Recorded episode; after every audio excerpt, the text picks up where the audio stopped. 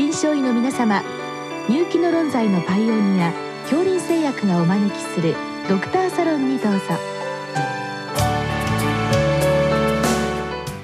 今日はお客様にエバラ病院皮膚科部長関根真理さんをお招きしております。サロンドクターは順天堂大学教授池田志学さんです。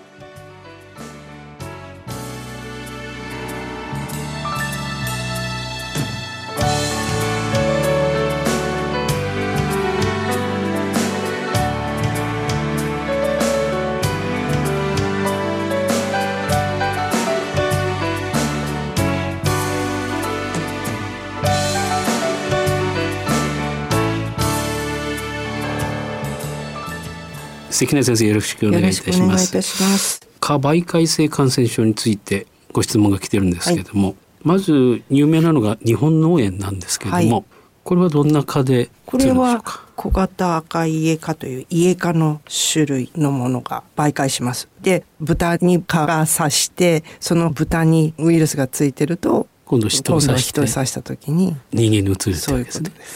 赤いイエ科っていうんですから、あのよく黒い蚊がいますよねこう白いしましまの、あれではなくてやっぱ赤い、ね、赤い色っていうことのようですそれであの家蚊っていうのはかなりの距離を移動するような蚊で水田とかにたくさんいるから田舎の方が豚もいますし。あじゃあ日本の今今のところは大都会っていうよりは田舎の田舎の水田地帯っていうところになるかと思います。で都会にいるかっていうとその一筋島かとか日本だと100種類以上なんか蚊がいるっていうふうに書いてあったりするんですけれどもよく我々が夕暮れ時とか朝とかこう木がちょっと茂ってるようなとこ歩いてる時にブーンと刺されて知らないうちに刺されて刺された時に気が付くっていうような蚊っていうのが多分あの一筋島科というかでそれは、うん、日本においてはいわゆるあのデング熱とかチクングニア熱とか自家ウイルス感染症とかっていうのを媒介しうるかとして挙げられてます。ですから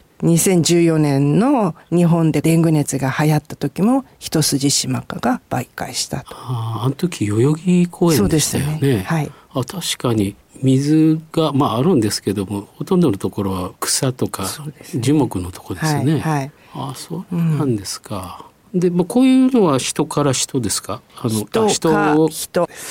それで蚊が血を吸って自分の体の中でそのウイルスを増殖させてで唾液の中に出てくるようになった時に人を刺して次の血を吸う時に唾液が入りますよね、うん、それで移ると。なるほど。はい。蚊の体の中で増幅しちゃうんですね。はい。ひどいやつですね。そそうしないとその次に移らない。うん、うん、だからあのそういうウイルスじゃないと蚊媒介感染症にならない。なるほど。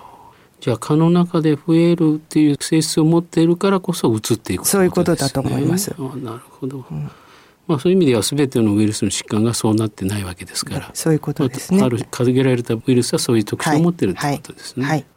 はい、で以前もなんかあの北米の方であのウエストナイルウイルスってありましたよね、あれは日本には入ってないんですか？えっ、ー、と、家かやぶかとかっていうので、あの、移るっていうふうにはなってますけれども、今のところは聞いたことがありませんが、うん、はい。そうですね。私思うんですけど大体こういうものって最初に発熱とかって、はい、それでまあ小さな症状細かい別の症状が出てくると思うんですけど、はい。はい、これどうやって疑うんでしょうかね？まずやっぱり症状をなんか感染症の先生はいつもレビュー・オブ・システムズって ROS っていうものでその症状のあるなしっていうのをこう分けて発熱頭痛筋肉痛関節痛関節の主張とかっていうようなものそれから下痢とか大き嘔吐とかそういったものがあるとかないとかっていうことを分けて見ていってでかつそのどこに行ったかとかどんな症状がいつから出たかとかそういったことを聞きながら見てっていると思うんですけれども。非常に複雑な細かい作業ですね。そしてそのあるなしあるなしとかっていうのをこう全部リストアップしてみて、ね、疑いを決めていくわけですね。はい、でまあ例えば日本脳炎にちょっとお話を戻しますけどこの場合日本脳炎を疑った時にこの診断はどのようにされるんですか？やはり血液中の抗体抗体を見ると、はい、そうです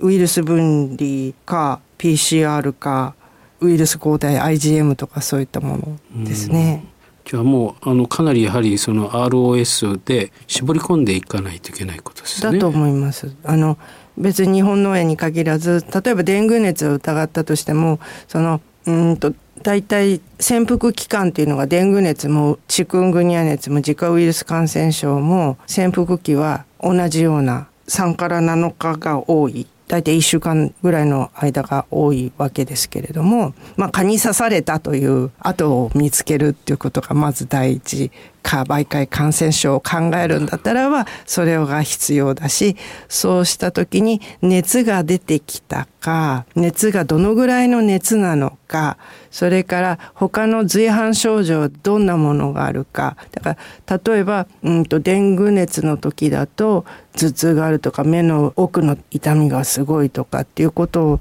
訴えているのが、まあ、5日とか1週間とか続いたところで発疹が出てくる頃になると熱は下がってくる。だけどもその方がデング熱の場合4つ型がありますからそうですか。はい。型があるので、一つ目の方にかかった時には、まあ、そんな、あの、ひどい症状にはならないけれども、二つ目にかかった時には、その抗体が不完全だっていうことで、あの、重症化しやすい。だから、いわゆる昔から言う、あの、デング、出血熱とかっていうふうに言ったりするようなものですね。そういった今は重症デングっていう言い方をするわけですけども、そういうふうになりやすいのは、あの、発疹が出る頃からなんですよね。ですから、皮膚科医は逆に発疹を見た時に、はやったとかっていうふうな思いをするのではなくて、この人はこれが出てきたから逆にもしかして、あの、重症化する可能性があるかもしれない。あの、東南アジアとかそういう熱帯の方では気がつかないうちに前にデング熱かかってることがありますから風邪と同じような症状でしかない場合っていうのはいくらでもあるのでそういうことを考えるとあの二度目に違う方に刺されてしまったりするともう重症化する場合があるわけですよね。で発疹の上からだとデングもチクングニアもジカも下手すると風疹とかそれからあのマイコプラズマとか他の感染症とか薬疹とかそういったものと区別つかない時もあるんですよね。ですからその経過とかそれから蚊に刺されてそういう症状が起こったのがいつかとかそれからまあそういういろんなファクターを考えながらいかないとデング熱も怖い目をすることがあるので皮膚科医は注意をしなくちゃいけないと思うんですよね。でチクングニア熱の場合だとあの早いうちからえっと、熱が出てすぐぐらいですかねあの関節が腫れたりそれは手先とか足先とか末梢の方の関節が腫れる痛いっていうふうなことが多いと思うんですね。それで発疹も熱が下がりかける時ではなくてもっと早い時期あの発症して2日とか3日ぐらいの時に発疹がパラパラパラっと出てくるっていうことが言われています。いやそれはちょっとなかなか本当に疑わないと無理ですね。無理ですね。はい。例えば日本ですとよくあの市販でも N 制度なんか売ってますよね、はいはいはい、だからそのせいかなと思って、えー、疑わないと全部見逃しちゃうわけですよね、えー、そうですねだからその人の行動歴っていうのをしっかり聞いていくっていうのはすごく大事なことだと思います。そうですね。そのデングのその下手に以前かかっていて何らか抗体とか持っていると、逆にあの、まあ、強い症状になってしまうっていう、はいはい、今あのコロナウイルスのそのワクチンの開発の時に言ってますね、抗体依存性の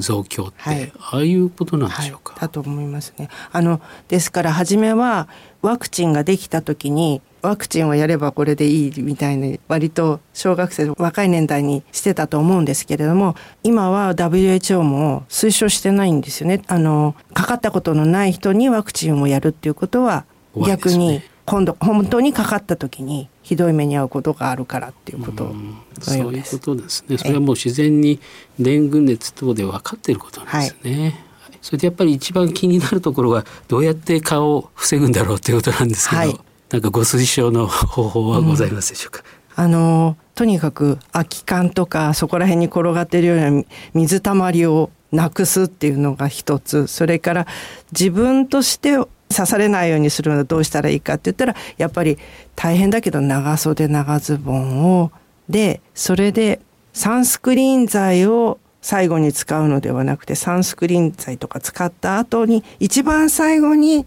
蚊の気皮剤をディートとかイカリジンが入ったような気皮剤を使う。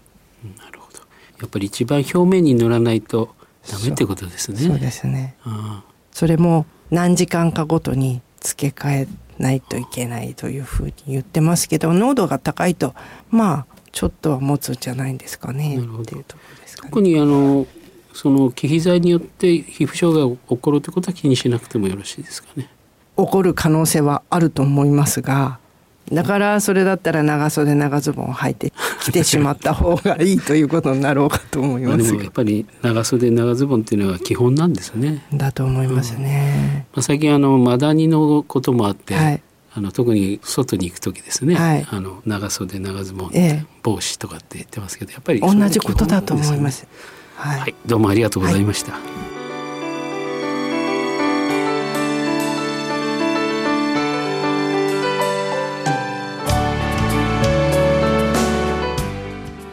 客様は江原病院皮膚科部長関根真理さん。サロンドクターは順天堂大学教授池田志学さんでした。それではこれで恐林製薬がお招きしましたドクターサロンを終わります。